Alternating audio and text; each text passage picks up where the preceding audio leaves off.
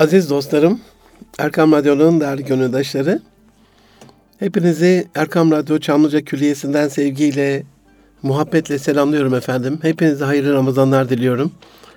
Aklınızla, beyninizle, kalbinizle, duygu ve düşüncelerinizle tuttuğunuz bir oruç, bütün hücrelerinizle hissettiğiniz bir Ramazan, gerçekten bizi yepyeni bir fıtrata dönüştüren, bayrama kadar o süreçte çünkü Eydül Fıtır biliyorsunuz kadim geleneğimizde fitre bayramı.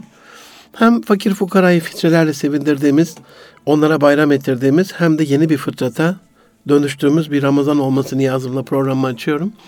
Erkam Radyo'da Münir Arıkan'la Nitelik İnsan programındasınız. Ee, 2019'un 19. programında kısmetse bugün size atık yönetimiyle alakalı bazı önemli bilgiler paylaşacağım efendim. Nitelikli insan ve atık yönetimine alakalı lütfen böyle bir şey düşünmeyiniz. Daha nitelikli, daha kaliteli, daha yetenekli bir birey, ülkesini de daha kaliteli bir hale getiren, ekonomik olarak ülkesinin ekonomisini de güzelleştirmeye katkı sağlayan, tasarrufu güzel bir şekilde yapan, israfı iyi bir şekilde önleyen bir birey olduğuna göre atık yönetimi de tam bu noktada bizi daha iyi bir Türkiye'ye kavuşturacak bir yöntem gibi görünüyor. Programın ilerleyen vakitlerinde bilgileri verdikçe zaten zihninizde epey bir şey şekillenmiş olacak ama buna hasreten çok çok önem verdiğimi de bilmenizi istirham ederim. Hem israfın haramlığı hem israfın men edilmesi hem kaynaklarımızın kısıtlı olması bizi muhakkak bir şekilde atık yönetimine doğru sevk ediyor. Aziz dostlarım bize ulaşmak isterseniz et Erkam Radyo ya da et Munir Arıkan tweet adreslerimiz veyahut nitelikli insan et erkamradyo.com e-mail adresimiz emrinize amade her türlü eleştiri, beğeni, görüş, öneri, istek, dilek, temenni bulunabileceğiniz mecralarımız bu üç mecra. Aziz dostlarım, her şeyden evvel atık nedir diye bir sorarsam zihninizde ne canlanır? Şimdi atık diye bir kavram var, artık diye bir kavram var, çöp diye bir kavram var. Şöyle zihnimizde oluşturalım.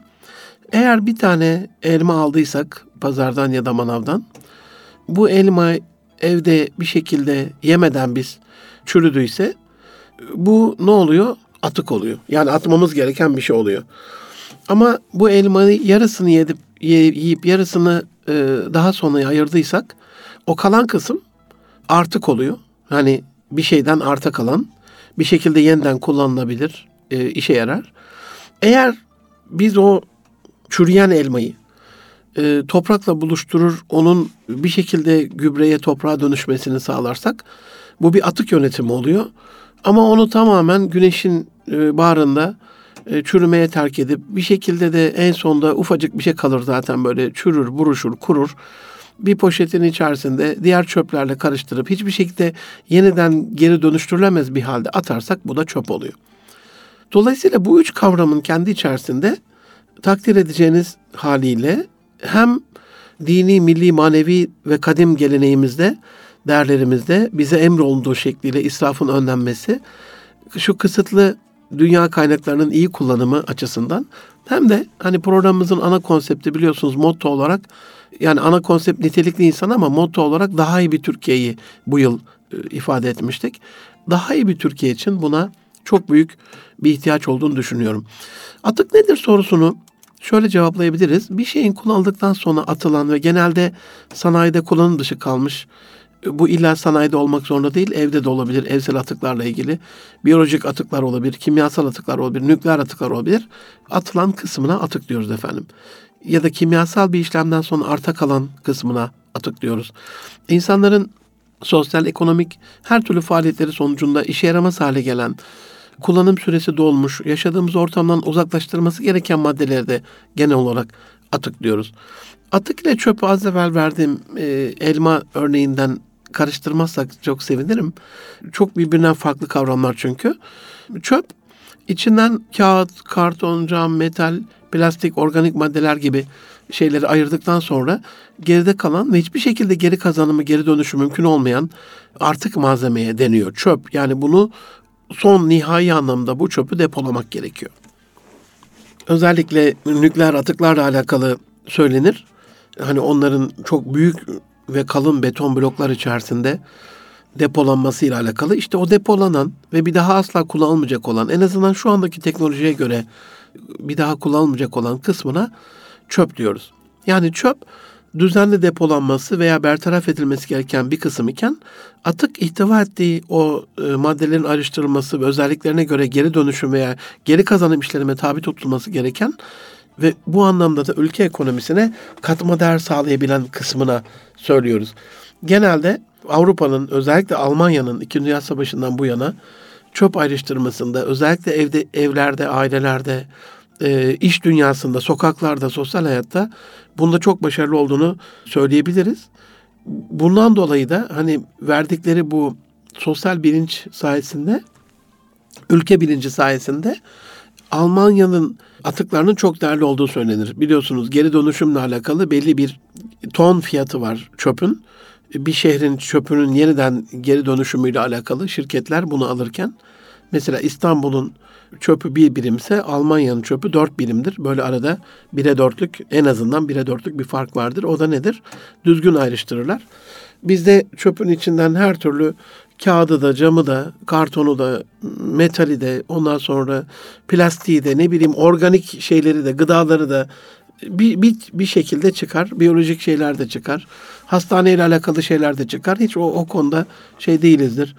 E, pil çıkar, ampul çıkar, ondan sonra çelik çıkar, demir çıkar neyse.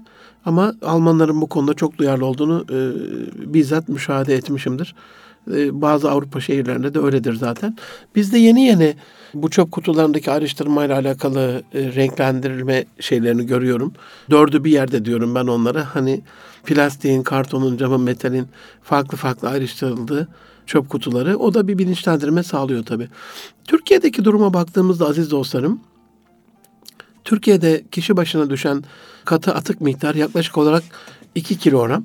Bunun yani bir 4-5 yıl önce 1.4'tü bu. Şu anda en son 2018'de bir şey yayınlandı 1.7 gibi ama ben bunun şu anda 2 olduğunu düşünüyorum. O anlamda 2 dedim. Eğer siz onu 1.7 diye gördüyseniz ya da 5 yıl öncesinde 1.4 diye gördüyseniz e, farklı bir şey oluşmasın. 2019'a göre söylüyorum onu. Bunun %20'sini ambalaj atıkları oluşturuyor. Bir şekilde ben dünyaya baktığım zaman ambalajla alakalı dünyanın hızla plastikten uzaklaştığını, e, hatta kağıttan da uzaklaştığını aynen 20 30 40 yıl önce köylerimizde olduğu şekliyle e, bazen sepetlerle gidilirdi, bazen fililerle gidilirdi. Bazen bir dönem o gazeteden e, poşetler yapıldı biliyorsunuz. Kese kağıtlar yapıldı. Poşet demeyeyim ona ama onlara dolduruldu alacağımız şeyler. Dolayısıyla dünyanın hızla buraya doğru gittiğini görüyorum. E, geçen hafta Twitter'da da paylaştım. E, Londra'da böyle bir ambalajsız e, bir market e, bir konsept olarak oluştu. İnsanlar bu konuda çok da duyarlı. E, dolayısıyla belki biraz daha enteresan gelecek size. Ambalajı olmamasına rağmen e, daha ucuz olmasını düşündüğünüz ürünler oradaki o konsept dolayısıyla kendini markalaştırması dolayısıyla biraz daha yüzde beş yüzde on arasında daha da pahalı bile satılabiliyor. Sosyal bilincim ben çevre duyarlılığımız açısından, ülke duyarlılığımız açısından hele hele bu programda sizlere arz edeceğim milli ekonomi açısından çevre kirliliği ve çevreyi korumayla alakalı canlıları, canlı yaşamını korumayla alakalı duyarlılığımız dolayısıyla olması gereken hassasiyetimiz dolayısıyla çok daha fazla artacağını düşünüyorum. Bu sosyal bilinç arttıkça da can dostlarım kurumların, şirketlerin hatta hükümetlerin bu konuda çevreye daha duyarlı e, bu atık yönetimini e, ekonomiye çok daha böyle yüksek oranlarda kazandırdığı bir e, gelecek bizi bekliyor. Eğer bu konuda bu tür şeylere ilgi duyuyorsanız kariyerinizin atık yönetimiyle alakalı, çevreyi korumayla alakalı, dünyayı korumayla alakalı bir şeye dönüşmesini istiyorsanız buna biraz kafa yormanızı, anne babaların da bu konuda bununla ilgili yavrularını bir işi severek yapmak da önemli. Yönlendirmelerini istirham ederim. İki büyük şehrimizden örnek vermek istiyorum. Ankara'da günde yaklaşık 5-6 bin ton katı atık e, üretiliyormuş. Yani bunun kişi başına hesapladığımızda e, bir buçuk kilogram civarında bir şeye ulaşıyor. İstanbul'a baktığımızda da e, yaklaşık 15 bin, 16 bin ton evsel atık toplanıyor. Bu sanayi, hastaneler ve diğer şeyler bundan ayrı. Sadece evsel atıklar açısından E, İstanbul'da da 1.7 ve 2 civarı e, bir çöp düşüyor. Tabii çöpün e, atıkların olması aslında güzel bir şey. Çöpün olması da güzel bir şey. İyi, iyi kullanımın e, durumunda ama. Niye iyi bir şey? E, yani bir ev düşünün. Eğer hiçbir şey alamamışsa, eve hiçbir şey getirememişse bir input olmadığı için output da olmayacak. Yani bir girdi olmadığı için eve ürün olarak onların kullanımı sonrasında bir atık da olmayacak. Eve bir şeyler geliyordur, bir şeyler alınıyordur. Aslında kişi başına düşen, ev başına düşen atık ve çöp miktarının artmış olması bir anlamda gelişmişliğin de bir göstergesi ama orada ikinci bir gelişmişlik daha devreye giriyor. İsraf ekonomisinden kurtulabiliyor mu? Ee, ülkeler, şehirler, insanlar, uygarlıklar, medeniyetler kaynakları daha tasarruflu kullanabiliyor mu? Her şeyden önemlisi geri dönüştürebiliyor mu bunu? Bu anlamda üzerimize çok büyük e, görevler düşüyor diye düşünüyorum. Evlerde plastik biliyorsunuz karton, teneke, cam ve organik atıkların ayrılarak e, geri kazandırılmasını bir şekilde e, sağlamamız gerekiyor. Geçenlerde e, gördüm bir beyaz eşya üreticisi Avrupa ve Amerika'da mutfaklar için böyle tam tezgah seviyesinde açılır kapanır bir kapısı olan sürgülü bir kapı. E, hemen çok pratik hani hanımefendiler için, mutfakta iş yapan kişiler için. E, tabaktaki organik e, atıkları hemen onun içerisine atıp tabağa sıyırdığınız Kapağını kapattığınızda da içindeki o e, yalıtılmış ortam dolayısıyla kokuyu dışarıya vermeyen bir ürün geliştirdi tezgah tipi. Acizane bu ürünün ben çok önemli bir ürün olduğunu düşünüyorum aziz dostlarım. Günde yaklaşık olarak 85 bin ton civarında çöp atıldığını düşünürsek ortaya muazzam bir miktar çıkıyor. Yani sadece de Türkiye'de 31 milyon ton çöpü e, atıyoruz evsel atık olarak. Bunun yüzde on ikisi plastik. Yaklaşık olarak yüzde yirmisinin, otuzunun ben organik olduğunu düşünüyorum. Bu organik atıklardan e, hani bir taraftan da doğal kaynaklarımız yok oluyor. Tarımda kullanılabilir toprak bir şekilde şehirleşmeyle, yatay şehirleşmeyle, ovada şehirleşmeyle, dağda olsa yine bir farklı tepelerde olsa ama ovaya inen bir şehirleşme mantığıyla ekilebilir arazimiz de hızla azalıyor.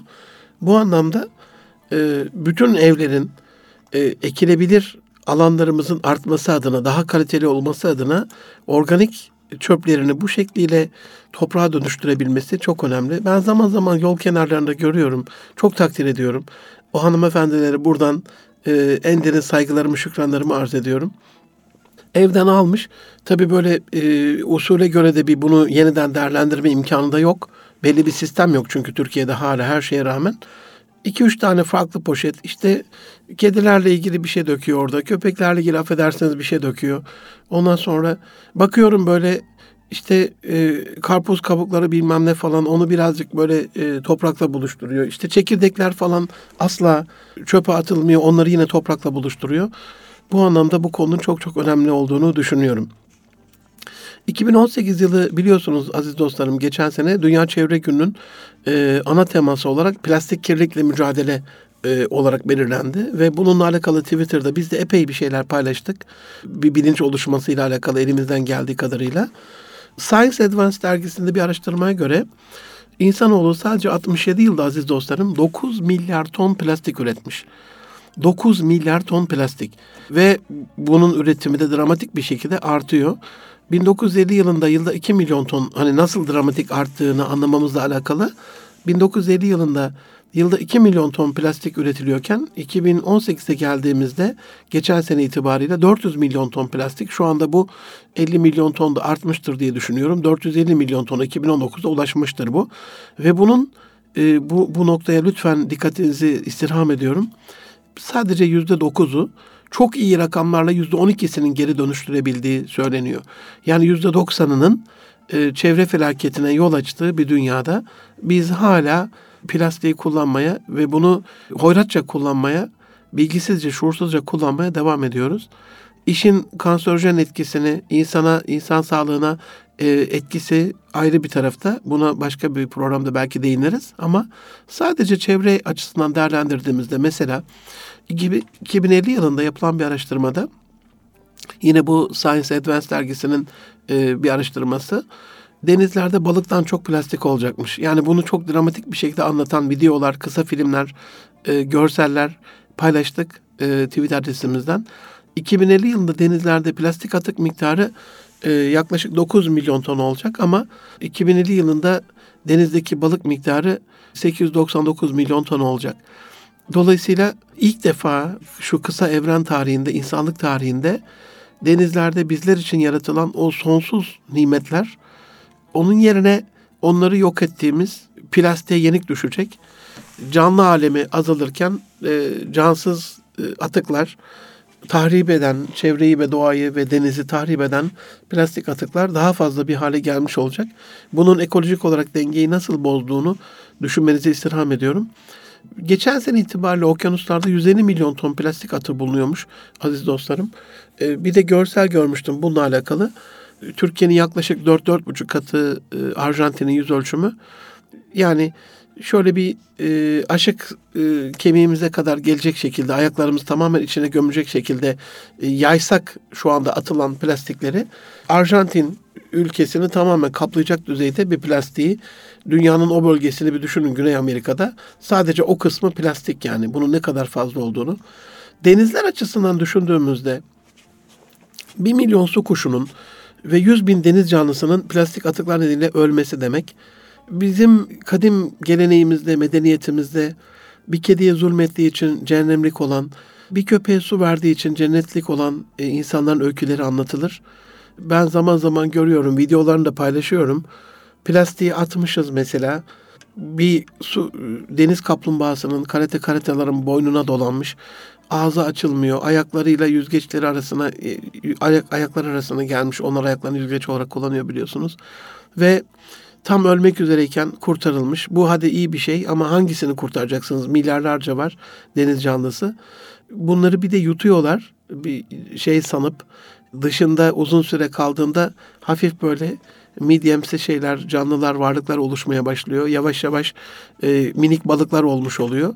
Hani balık niyetine onu yuttuklarında da o bir şekilde midede hazm olmadığı için e, miktar arttıkça hem kuşları hem deniz canlılarını öldürmüş oluyor. Yaklaşık olarak bir milyon su kuşu bir yılda 100 bin deniz canlısının plastik atıklar nedeniyle ölmesi demek yani 100 bin kez bu günaha düşmemiz gerek. Her yıl dünya genelinde 8 milyon ton plastik atığın okyanuslara döküldüğünü düşünürsek aziz dostlarım yani iki dakika her dakika iki kamyon dolusu çöpü okyanusa bo, bo, boca ediyoruz demek bu.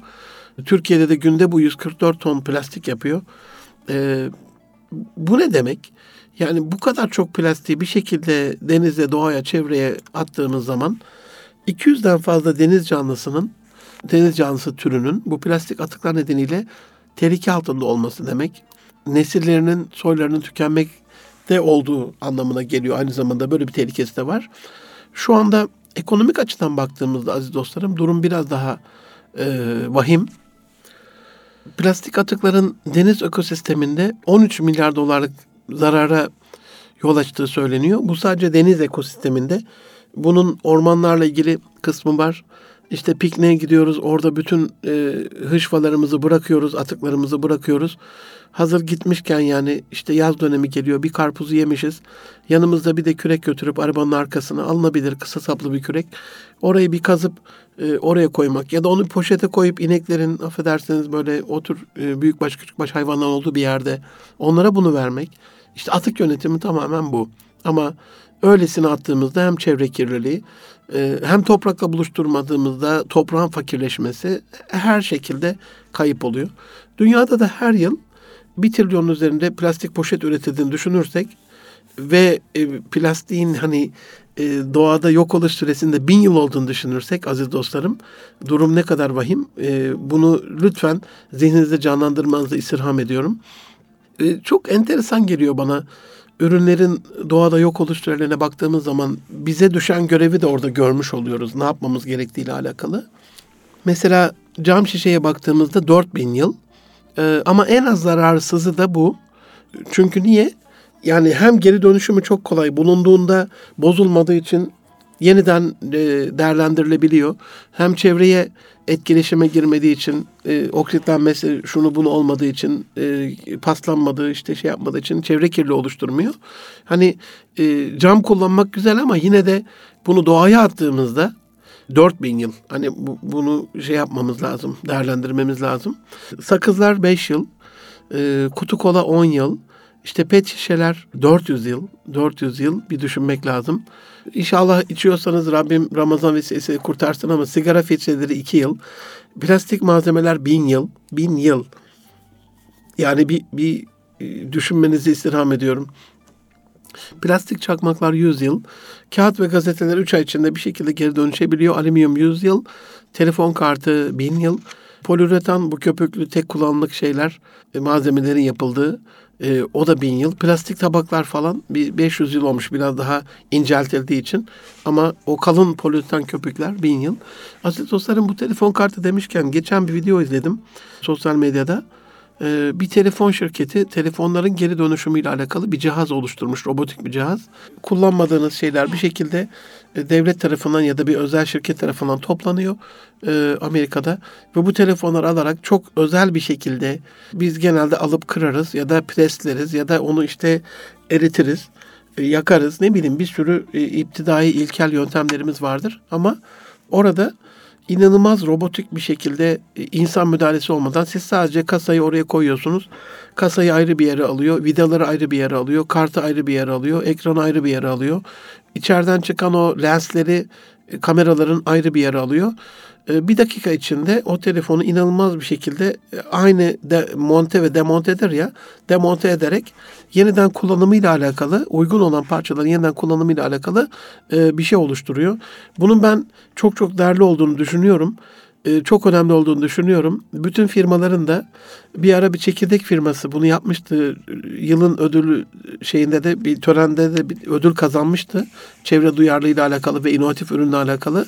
E, hatırlayın çekirdek poşetinin yanına hemen böyle ağzı açık şöyle bir yapıştırılmış ama çekirdeği yediğinizde elinizde tuttuğunuz poşetin yanında da açtığınızda yuvarlak bir bardak şekline gelen tam bardak olmasa da bir poşet şekline gelen dolayısıyla yeri kirletmediğiniz, çevreyi kirletmediğiniz e, çekirdekleri de çetilmiş çekirdekleri de onun için attığınız bir şey yapmıştı. Bu anlamda bütün şirketlerimizin yaptıkları, ürettikleri ürünlerle alakalı bunu yapması gerektiğini düşünüyorum. E, pilin 300 yıl bir ömrü var doğada. Yani bu 300 yıl önemli bir şey. 300 yıl dünya kirlenecek demek. Onunla alakalı etkileşime geçilmeyecek demek. O uygun bir şekilde değerlendirilmeyecek demek. İçindeki malzemeler yeniden kullanılmayacak demek. Bu anlamda yani yapmamız gereken tek şey aslında biraz daha bilinçlenme. Programın ikinci yarısında şimdi kısa bir ara vereceğiz aziz dostlarım. Bu bilinçlenme ile alakalı ee, özellikle son zamanlarda Sayın Emin Erdoğan hanımefendinin de liderliğinde sıfır atıkla alakalı kamu kurumlarında e, biraz daha sahiplenildiğini gördüğüm ve buna çok mutlu olduğum bir projeden de bahsetmek istiyorum. Aziz dostlarım biz programı yaparken yıl başında yani bize göre şey olarak 1 Ocak gibi değil bizim yılbaşımız program yılbaşıları yayın dönemi olarak söyleyeyim şu anda işte 19. haftadayız. E, buna göre hani 10, 19 haftanın öncesinde e, birinci programdan evvel yönetime bütün işleyeceğimiz konuları veriyoruz. Yani şu anda tevafuk oldu sıfır atın devlet tarafından da çok benimsenmesi.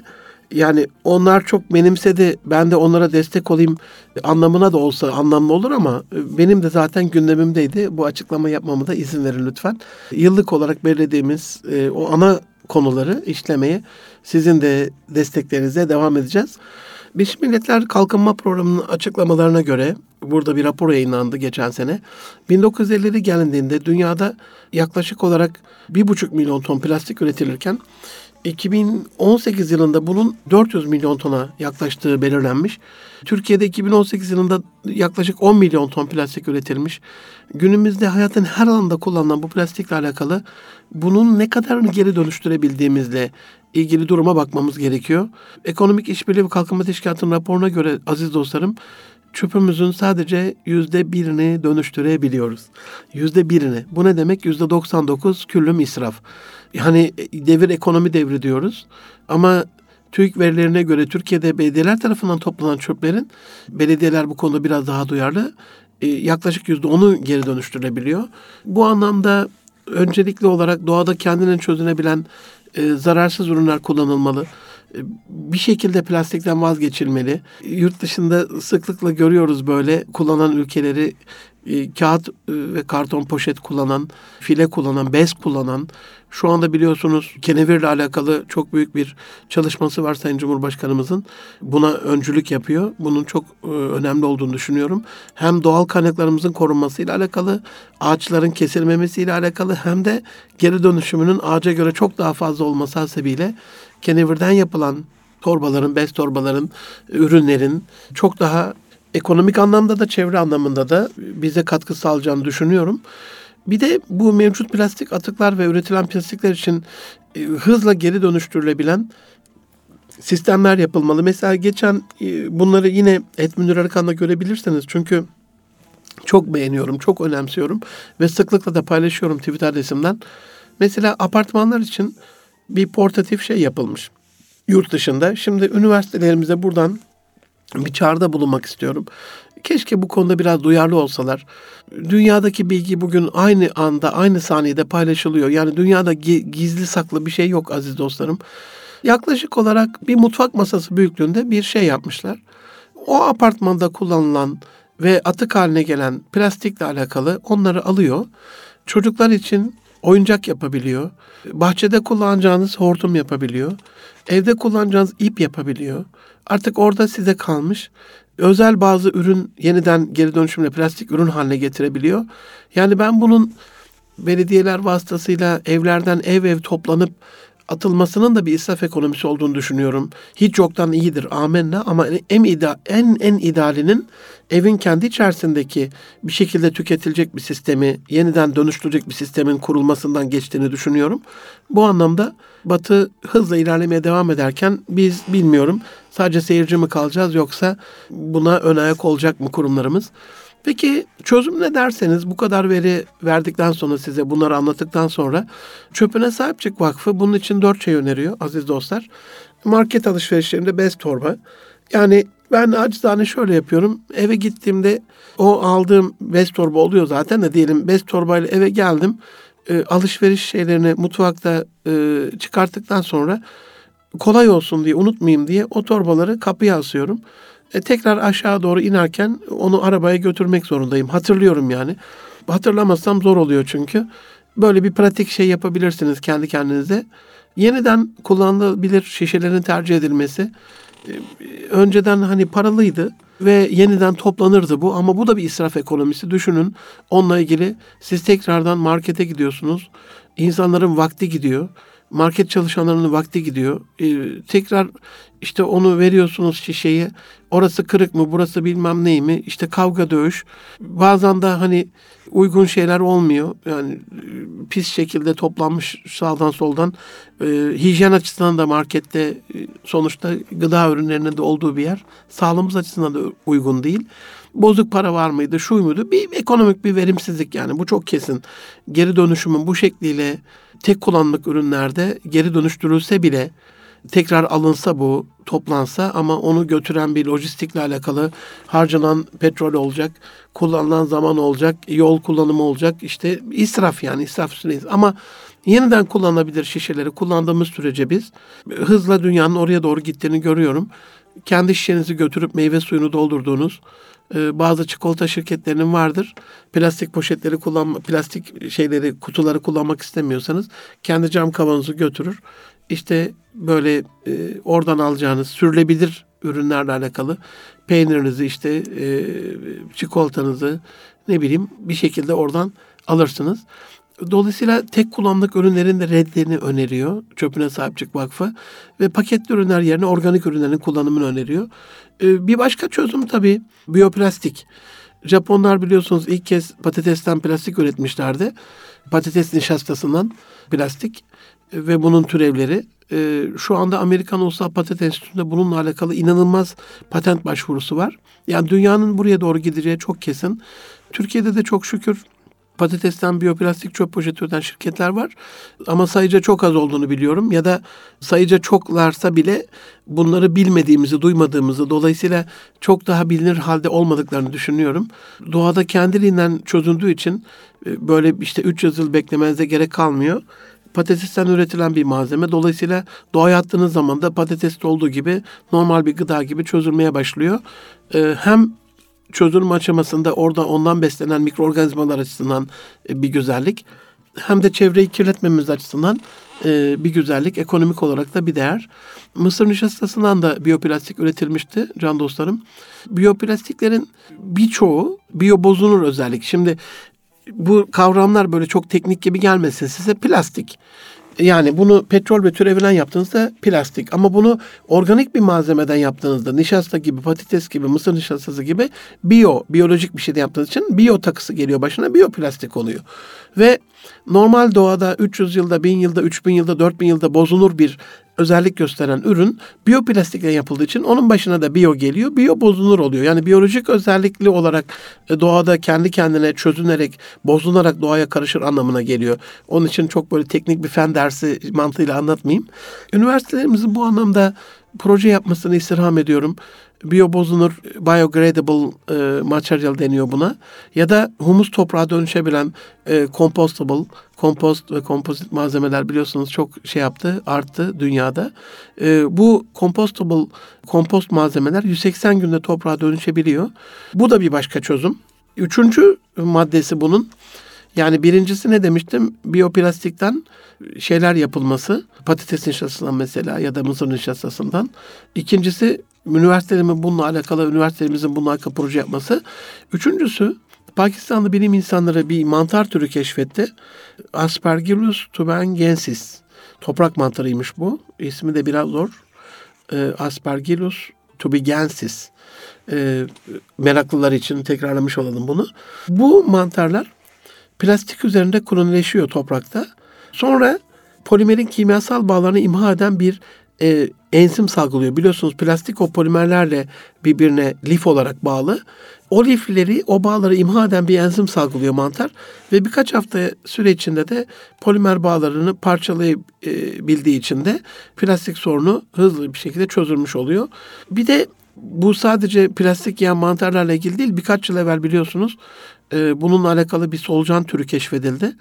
Yaklaşık olarak şöyle bir 50-60 tanesi bir çantayı plastik bir çantayı yemeye başladıktan sonra 10-12 saniye sonra 12 miligram plastik azalmıştı. Yani bu tarz şeyler e, biyolojik varlıklarla ilgili de hem biyoçözünür olması hem de biyolojik varlıkların bu çözünmeyi e, artırdığı bir dünya, e, bilim dünyası ile alakalı özellikle artacak diye düşünüyorum çalışmalar bu konuda. Atıktaki amaca baktığımızda aziz dostlarım, israfı önlemek, tabii ki kaynakları çok daha etkin bir şekilde kullanmak. Bunu sıfır atık projesinde de görüyoruz. Atıklar nerede daha fazla oluşuyorsa fazla oluşan atıklar da ekonomik olarak bir israf biliyorsunuz. Bunu da minimize edilmesi. Yani şöyle düşünün. Bir fabrikada üretim bandında diyelim bir ürün üretiyorsunuz ve bunun firesi yüzde on ve bu fireyi tekrar alıyorsunuz. Kendi atık değerlendirme testinizde işleyerek yeniden ürüne dönüştürüyorsunuz. Şimdi sadece e, atık malzemelerini işleyen bölüme bakıp da bunlar aldıkları malzemeleri yeniden dönüştürüyorlar diye başarılı görmek mümkün değil. Bu bir zincirleme reaksiyon. Bir adım öncesine gidip o ilk şirket, şirketin ilk bölümünde, üretim bölümünde bu yüzde onluk firenin yüzde birlere e, neredeyse yarımlara 0.1'e düşürülmesiyle alakalı çalışmanın olması lazım. Dolayısıyla yani geri dönüşüm bir de geri kazanım süreci de var bunun içerisinde. Bizim bununla alakalı arzumuz, niyetimiz, içimizdeki böyle yanık ideal verimliliğin artmasını bu ülkede bir şekilde sağlanması, enerjiyle alakalı da bir program yapacağız. Enerji verimliliğinde de maalesef çok bedbahız.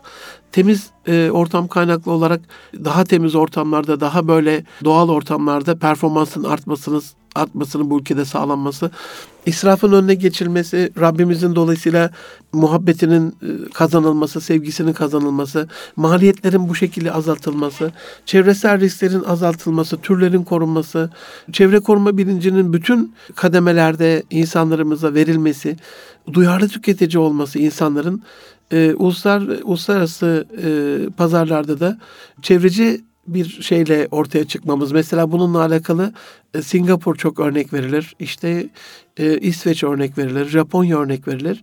E, hayır. Bununla alakalı hani madem bu bir israf önleme projesi ise Türkiye'mizin güzel insanlarının da e, bu çevreyi korumakla, israfı önlemekle alakalı birbirinden değerli güzel projelerini uyguluyor olması lazım ve bununla da dünyaya, dünyaya örnek olması. Dünya örneklerini buradan anlatması değil benim gibi. Dünyaya örnek olan örnekleri anlatması asıl idealimiz. Aziz dostlarım, atık çeşitlerine baktığımız zaman evsel atıkları görüyoruz, ambalaj atıklarını görüyoruz, tıbbi atıkları görüyoruz. Hastane atıkları çok daha hassas bir şekilde depolanması, dönüşümünü sağlaması gerekiyor. Tehlikeli atıkları görüyoruz ve radyoaktif atıkları görüyoruz. Bunların içerisinde şu anda bizimle alakalı bir ve ikinci madde çok hızlı bir şekilde katkı sağlayacağımız hani radyoaktif olarak bizden uzak onu e, nükleer santraldeki uzmanlar yapacaklar. Tehlikeli atıklar büyük sanayi bir kuruluşu değilsek oradan çıkan tehlikeli atıklar onlarla alakalı. Tıbbi atıklar bir hastane olmadığımıza göre ama biz kişi olarak, fert olarak e, ambalaj atıklarımız ve evsel e, atıklarımızla alakalı bir bilinçlendirme yapmamız, bunu sağlamamız lazım. Peki bunu yapmazsak ne oluyor aziz dostlarım? Suyumuz kirleniyor, havamız kirleniyor, çevremiz kirleniyor.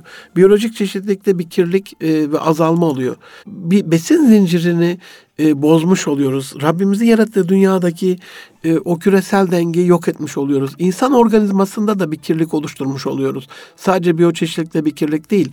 Tarihte ilk kez anne sütünde civa, kurşun, çinko gibi ağır metallerin bir ilçemizde bulunduğunu hatırlayın lütfen. İsmini de zikretmekte bir mahsur yok. Dilovası'nda hani en böyle bağışıklık sistemimizle alakalı e, henüz daha e, büyüme çağımızda en güvendiğimiz destek olması hasebiyle bir numaralı e, korunmuş, bizle alakalı özel yaratılmış destek e, malzemesi dediğimiz anne sütü kirlenmişse düşünün vücudumuzda bununla alakalı ne tür bir yıpranma vardır. İsveç'le alakalı hep söylenir aziz dostlarım. Hani atık yönetilmi ve yönetilmemesi durumu. Biliyorsunuz İsveç Avrupa çelik sektöründe önde gelen ülkelerden bir tanesidir. Epey bir sanayisini bu konuda geliştirmiştir. Otellere gittiğiniz zaman e, böyle küçük bir e, kutu bulunur. Üzerinde de böyle lütfen tıraş bıçağınızı buraya atın diye yani geri dönüşümünü sağlar. Yani bilmiyorum şu anda kaç milyon turist geliyor ve kaç milyon turist bununla alakalı elinde bir istatistik yok. Ama önemli değil. Oraya giden bir turist bunu gördüğünde kendi ülkesinde bunu uygulamayla alakalı bir bilinç geliştirse bile yeter. Yani hem çelikte çok önemli bir üretiminiz olacak hem de belki yüzde birini bile toplayamayacağınız, ürettiğiniz çeliğin binde birini bile toplayamayacağınız bir şeye tav olup bunun da dönüşümüyle alakalı özel kutular falan koyacak ve projeler yapacaksınız. İşte e, tam da atık yönetimi bu. Az diye bir şey yok. 18 milyon İstanbul, 82 milyon Türkiye, 7 milyar dünya insanı. Herkes böyle birer damla birer damla musluk damlıyor diye israf ekonomisinde buna kulağını tıkarsa en sonunda bir terkos gölümüz gidiyor. Her gün bir terkos gölü gidiyor. Ee, sadece o sabaha kadar su damlamasıyla alakalı veya gün boyu su damlamasıyla alakalı bütün dünyanın israf ettiğini düşünürseniz e, her gün bir terkos gölünü yok etmiş oluyoruz. Yani damlaya damlaya göl olur demek ki oradan geliyor. Bu anlamda e, gördüğüm iyi örnekler de var. Mesela şu anda araba lastiklerinden e, ve plastiklerden e, yer kaplamaları yapılıyor. Bu çok da güzel böyle çok da hoşuma giden bir şey. Hem yürürken e, sağlığımıza sekonder etkisi de var. Sert bir zeminde yürürken diz kapaklarımızda eklemlerin birbirine olan baskısı, oradaki eklem içindeki sıvının e, azaldığını da düşünürsek bunu en fazla camilere gittiğinizde görürsünüz. Böyle kiliselerdeki gibi sıra sıra şeyler sıralar konmaya başladı. Masa, e, sandalyeler konmaya başladı, tabureler konmaya başladı. Oradaki amcalar işte o diz eklemlerine zarar veren, onu koruyamayan. Dolayısıyla buradaki bakın sağlığımıza da bir etkisi oluyor, ibadetimize de bir etkisi oluyor. Yani inanılmaz ikincil, üçüncül etkileri var. Belki biz onun geri dönüşümünü çok önemsemiyoruz ama bir yürüyüş yolunu, e, çocuklarımızın geçen bir e, Bursa'da bir okul bahçesi tamamen böyle yapılmıştı. E, çok da hoşuma gitti. Tebrik ettim hepsini. Hem okul bahçesinde şişeler, plastik şişe kapaklarıyla alakalı bir proje vardı. Kağıtlarla ilgili bir proje vardı. Pillerle ilgili ve ampullerle ilgili bir proje vardı. Çocukların hani yani at sahibine kişniyor aziz dostlarım. İyi bir müdür, iyi bir öğretmen, iyi bir rehber bütün çocukları yönlendirebiliyor. Ama hani bu Türkiye'deki sıklıkla gördüğüm için söylüyorum. Şu anda mahalle aralarında e, sitelerde olan bu kültür fizik hareketlerini yaptığımız yerlerin zeminlerini de bundan kaplıyorlar. Bunun sağlığımıza çok büyük katkısı olduğunu düşünüyorum. e, dizleri koruması açısından bile düşünseniz, çocuklar düştüğünde yaralanmamasını ve bunun getirdiği e, güzelliği düşünseniz bile. Ama ben e, bu tarz ürünlerin artışıyla alakalı bu bilincin özellikle ve özellikle anaokullarında olması gerektiğini düşünüyorum. Anaokullarına gittiğimde düşünce oyunlarında en duyarlı e, grubun o yavrularımız olduğunu görüyorum. Bu da beni çok mutlu ediyor. Bunu bir şekilde anaokullarına yaymamız gerektiğini düşünüyorum. Onlara e, projeler gerçekleştirmelerini önermemiz gerekiyor. Fikirlerini almamız gerekiyor. Ev hanımlarıyla alakalı burada madem evsel atıklarla ilgili bir şey var. Onları bilinçlendirmek, yarışmalar yapmak. Bazen belediyeleri görüyorum ben. En güzel balkon falan yarışması yapıyorlar. Çok da hoşuma gidiyor. Yaz dönemi de geldi. Şimdi başlayacaklardır bu tarz şeylere belediyelerimiz. Ama hani apartman apartman, site site, bu site işte evsel atıkları en iyi dönüştüren, plastik atıkları en iyi dönüştüren, atık yönteminde en başarılı olan, bunlara da belli böyle şeyler verilirse ödüller, belediyelerin, STK'ların, kamunun, üniversitelerin inanılmaz bir şekilde buna destek olacağını düşünüyorum. Aziz dostlarım, programı kapatırken sadece şunu söyleyeyim bu yılki ana konseptimizin mottosu daha iyi bir Türkiye ve daha iyi bir Türkiye için mutlaka mutlaka şirketteyseniz şirkette, okuldaysanız okulda, evdeyseniz evde, nerede olursanız olun atık yönetimiyle alakalı yapacağınız bir proje vardır. İnternette bununla ilgili sayısız bilgiler var. Atıklarınızı israf etmeden, çöpe dönüştürmeden geri dönüştürdüğünüz e, bir Türkiye diliyorum. Hepinize yeniden hayırlı Ramazanlar dileyim, hayırlı iftarlar dileyimle Allah'a emanet ediyorum. Hoşça kalın can dostlarım.